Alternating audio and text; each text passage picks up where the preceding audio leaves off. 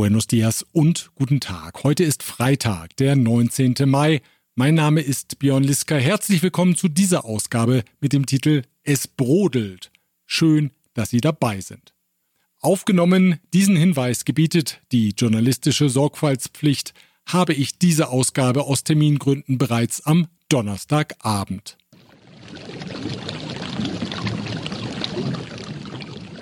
Es brodelt in dieser Ausgabe und zwar gleich an mehreren Stellen. Wir beginnen bei der Regierungspartei Morena und ihren Koalitionspartnern. Dort brodelt die Frage, wer im nächsten Jahr Präsidentschaftskandidat wird. Präsident Andrés Manuel López Obrador hatte bekanntlich das Rennen um seine Nachfolge überraschend früh losgetreten. Die Gründe dafür kennt nur er selbst. Zuletzt hat er das Tempo nochmals angezogen. Ruhe im Karton fordert er bis zu den Wahlen am 4. Juni. Dann werden im Bundesstaat Mexiko und in Coahuila neue Gouverneure gewählt. Anschließend soll aber alles viel schneller gehen als ursprünglich geplant. Die Umfrage in der Bevölkerung über den geeigneten Morena-Kandidaten soll zeitnah stattfinden und Klarheit bringen. Leidtragender wäre wohl Außenminister Marcelo Ebrard, der in der Kandidatenfrage auf Platz zwei hinter der Regierungschefin der Hauptstadt Claudia Schenbaum liegt. Schenbaum kommt einer jüngst veröffentlichten Umfrage von Encol auf 45, Ebrard auf 29 Prozent in der Wählergunst. Ebrard wollte offenbar im Sommer durch das Land touren und sich als volksnaher Politiker geben, aber der neue Zeitplan macht das zunichte. Entweder gibt es eine faire Abstimmung mit gleichen Bedingungen für alle oder es gibt eine Favoritin, sagte Ebrard jetzt verärgert. Seinen Ärger noch verstärkt haben dürfte die Tatsache, dass Präsident López Obrador nun ziemlich überraschend auch wieder den Morena-Senatsführer Ricardo Monreal ins Kandidatenkarussell geholt hat. Denn Monreal ist ebenso wie Ebrard für die gemäßigte Mitte der Bevölkerung eine Option. Monreal könnte also Ebrard wichtige Stimmen wegnehmen. In der Morena selbst haben beide keine realistische Chance gegen Claudia Sheinbaum, aber die Befragung findet ja eben nicht nur unter Morena-Anhängern statt, sondern in der Bevölkerung insgesamt. Dort wiederum könnte Ebrard durchaus noch zum Problem für Schenbaum werden, wenn sich nämlich die Gegner des aktuellen Regierungskurses in großer Zahl an der Befragung beteiligen und dann für Ebrard aussprechen sollten. Schenbaum wiederum tritt unangefochten als die linke Option in der Morena an. Deswegen greift der Präsident offenbar hart durch und verstellt dem Abgeordneten der Arbeitspartei Fernando Noronha den Weg zur Kandidatur.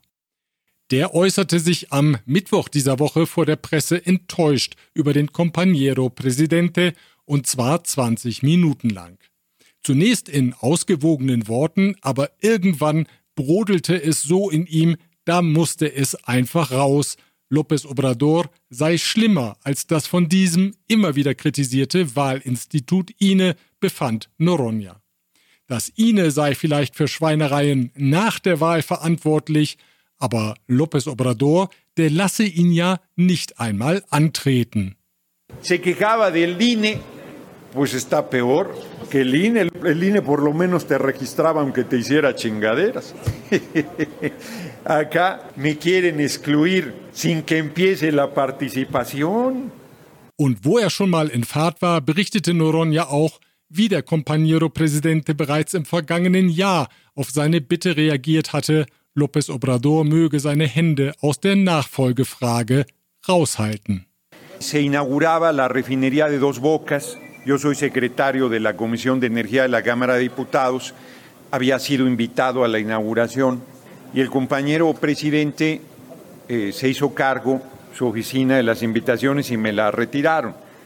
Er wolle ja keine Sonderbehandlung, weil er im Gegensatz zu den anderen Kandidaten schon seit Jahrzehnten linke Positionen vertrete, Jahrzehnte, in denen die noch in der PRI oder in der UNAM gewesen seien, aber er wolle kandidieren und das werde er auch, so Noronha kämpferisch. Yo digo que voy a competir, que les voy a ganar, que voy a participar, que nada va a poder hacer que se me excluya. Gleich geht es weiter. Zunächst aber danke ich folgenden Unternehmen für ihre Unterstützung. ICUNet Group. Expatriate Management von der Vorbereitung über Begleitung bis zur sicheren Rückkehr inklusive interkulturellem Training und Coaching. German Center Mexico. Büros, Beratung und Netzwerke unter einem Dach. Ascens Blue, Ihr deutschsprachiger Personalrecruiter in Mexiko. Global Mobility Partners, Ihr Spezialist für Umzüge von und nach Deutschland. Im Bundesstaat Mexiko ist Umfragen zufolge ein Wahlsieg der Morena wahrscheinlich. Auf 58 Prozent kommt die Morena-Kandidatin Delfina Gomez. Der früheren Lehrerin und ehemaligen Bürgermeisterin von Texcoco haben die vehementen Vorwürfe, wonach sie als Bürgermeisterin die Stadtbediensteten verpflichtete, monatlich einen Teil ihres Gehalts an die Morena abzuführen, offenbar nicht geschadet. Die Kandidatin Alejandra del Moral, die das breite Oppositionsbündnis Va por Mexico vertritt, liegt bei 42 Prozent. Die Zentrumspartei Movimiento Ciudadano hatte keine Lust und nimmt an der Wahl nicht teil. Brodeln dürften im Bundesstaat Mexiko die Gemüter der alten Pri-Größen rund um die legendäre Gruppe Atlacomulco, die kurz davor stehen, den Estado de Mexico zu verlieren. Die Pri regiert dort ununterbrochen seit 1929, aber mit dem 100-Jährigen dürfte es nichts werden.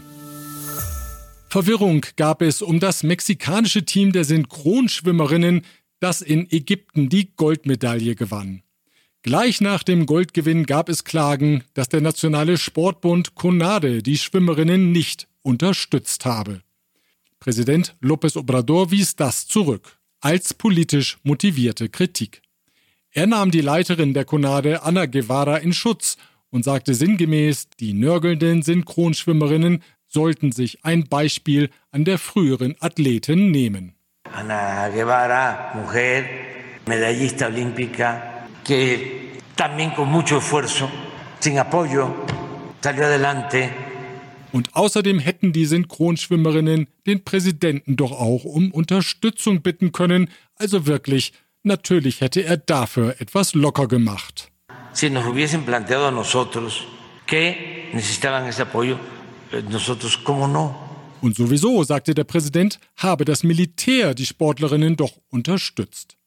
Wie genau war aber nicht klar. Verteidigungsminister Luis Crescencio Sandoval kam da ein bisschen ins Schleudern. En eso estamos algo limitados eh, de, de, de proporcionarle recursos para viajes eh, largos o estancias grandes, no, no, no tenemos eh, tanta posibilidad, pero sí en ocasiones de lo que son viáticos, lo que es alojamiento, si son competencias nacionales, eh, les ofrecemos instalaciones eh, este, militares.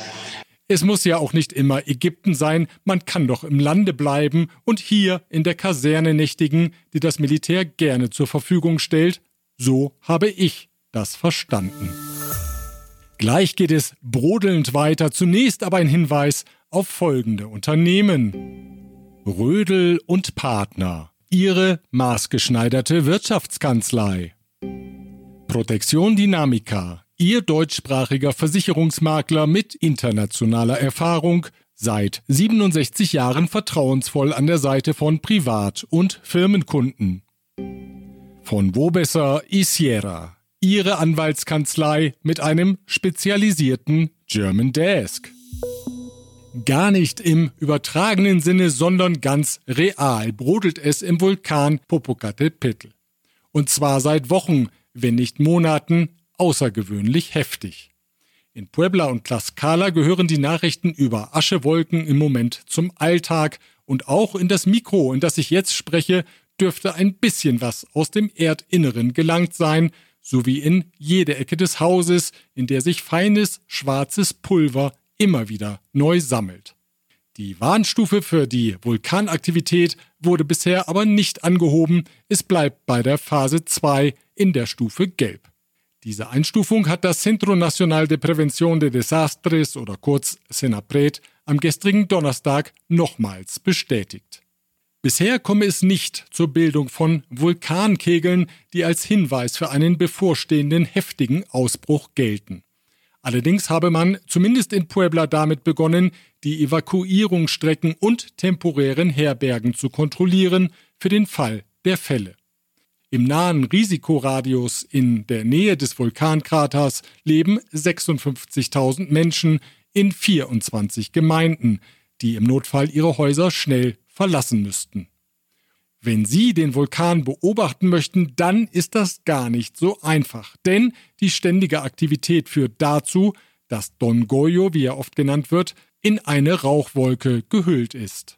Eine Möglichkeit ist, im Internet einen Blick auf die Übertragung der Livecam zu werfen, die das Unternehmen Klöme.com betreibt.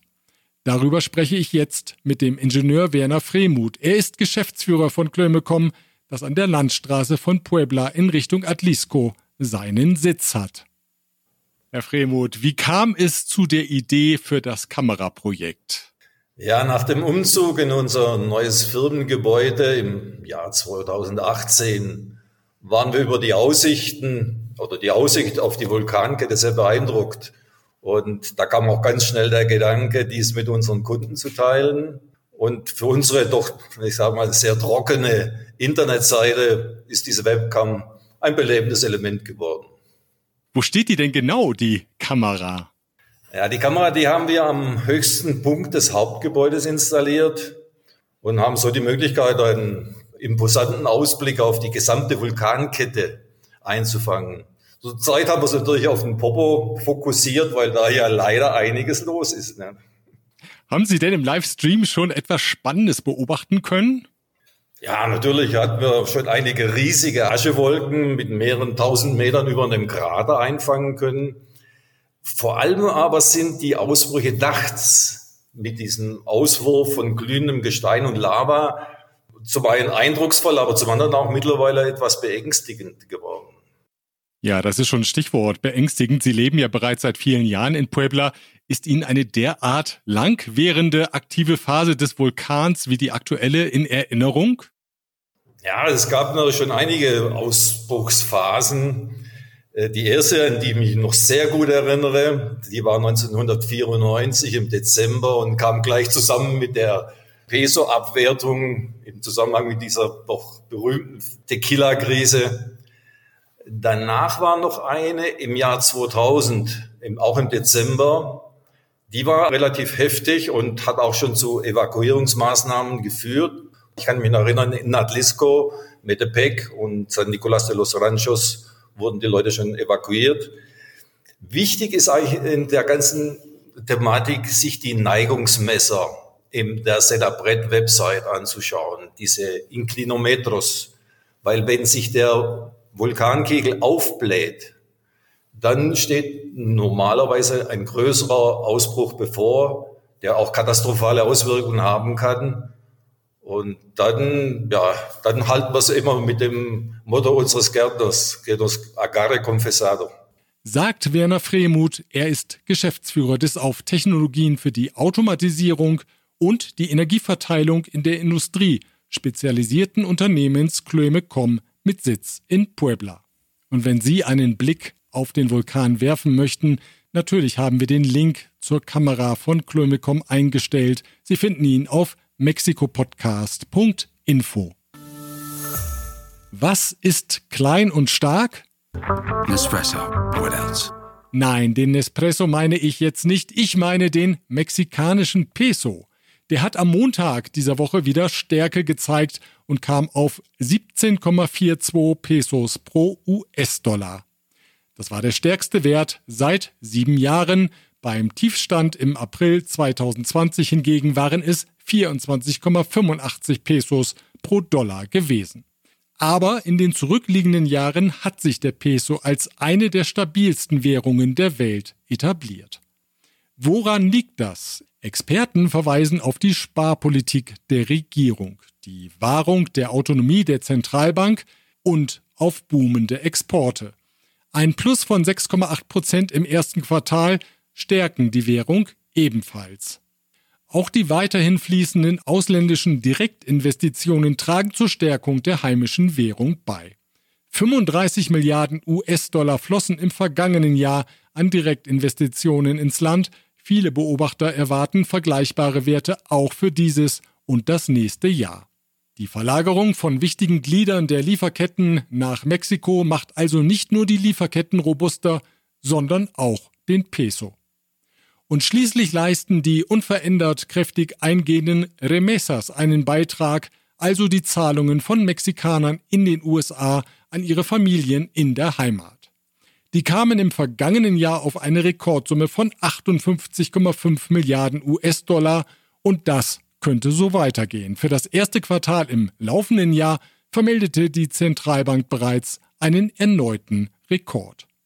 Für Nervosität an den Finanzmärkten sorgt zudem der Streit um die Schuldenobergrenze in den USA und damit verbunden die Sorge um einen Zahlungsausfall bei US-Staatsanleihen.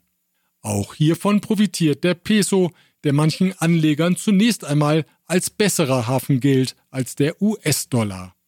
Viele der genannten Faktoren dürften mittelfristig ihre Gültigkeit behalten, der Peso sollte also weiterhin stark bleiben.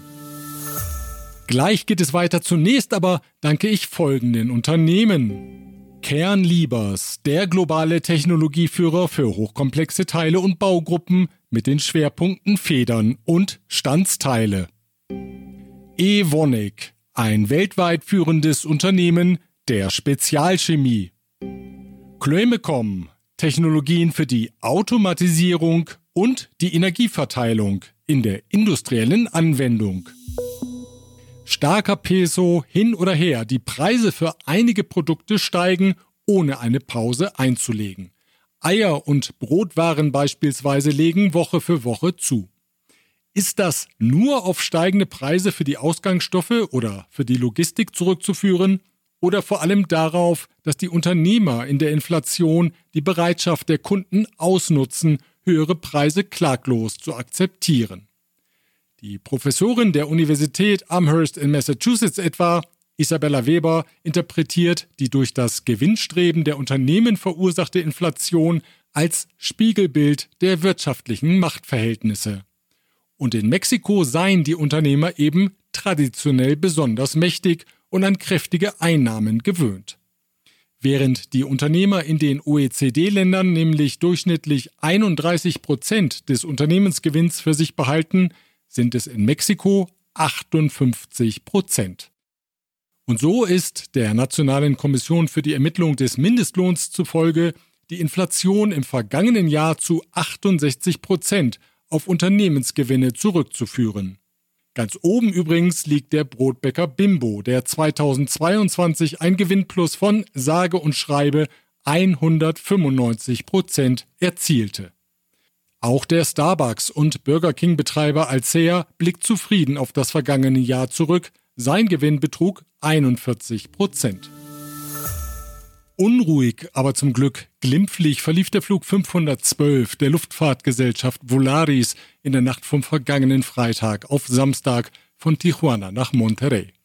Die Maschine geriet in ein heftiges Unwetter. Handyaufnahmen der Passagiere zeigen, wie es draußen blitzt, donnert und hagelt und der Airbus 312 immer wieder durchgeschüttelt wird.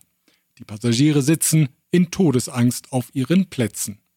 Beeindruckend ruhig blieb der Pilot. Er berichtet dem Tower, dass die Fenster des Cockpits vom Hagel in Mitleidenschaft gezogen seien und bat darum, in Torreón notlanden zu dürfen. ¿Se confirma intenciones? ¿Todo bien? Eh, tenemos los parabrisas quebrados eh, y el Polaris. ¿Quiere alguna asistencia? ¿Quiere aterrizar hacia Saltillo? Eh, sí, de favor, hasta Torreón, si se puede. Der Wunsch wurde ihm erfüllt und nach der Landung sah man die vom Hagel übel zugerichtete Nase des Fluggeräts. Schnell vom Schreck erholten sich die Passagiere, sie stiegen wenig später in ein anderes Flugzeug und gelangten so doch noch nach Monterrey. Soweit die Informationen aus Mexiko. Ich wünsche Ihnen ein Wochenende ohne größere Schrecken. Wir hören uns wieder am nächsten Freitag, wenn Sie mögen. Bis dahin.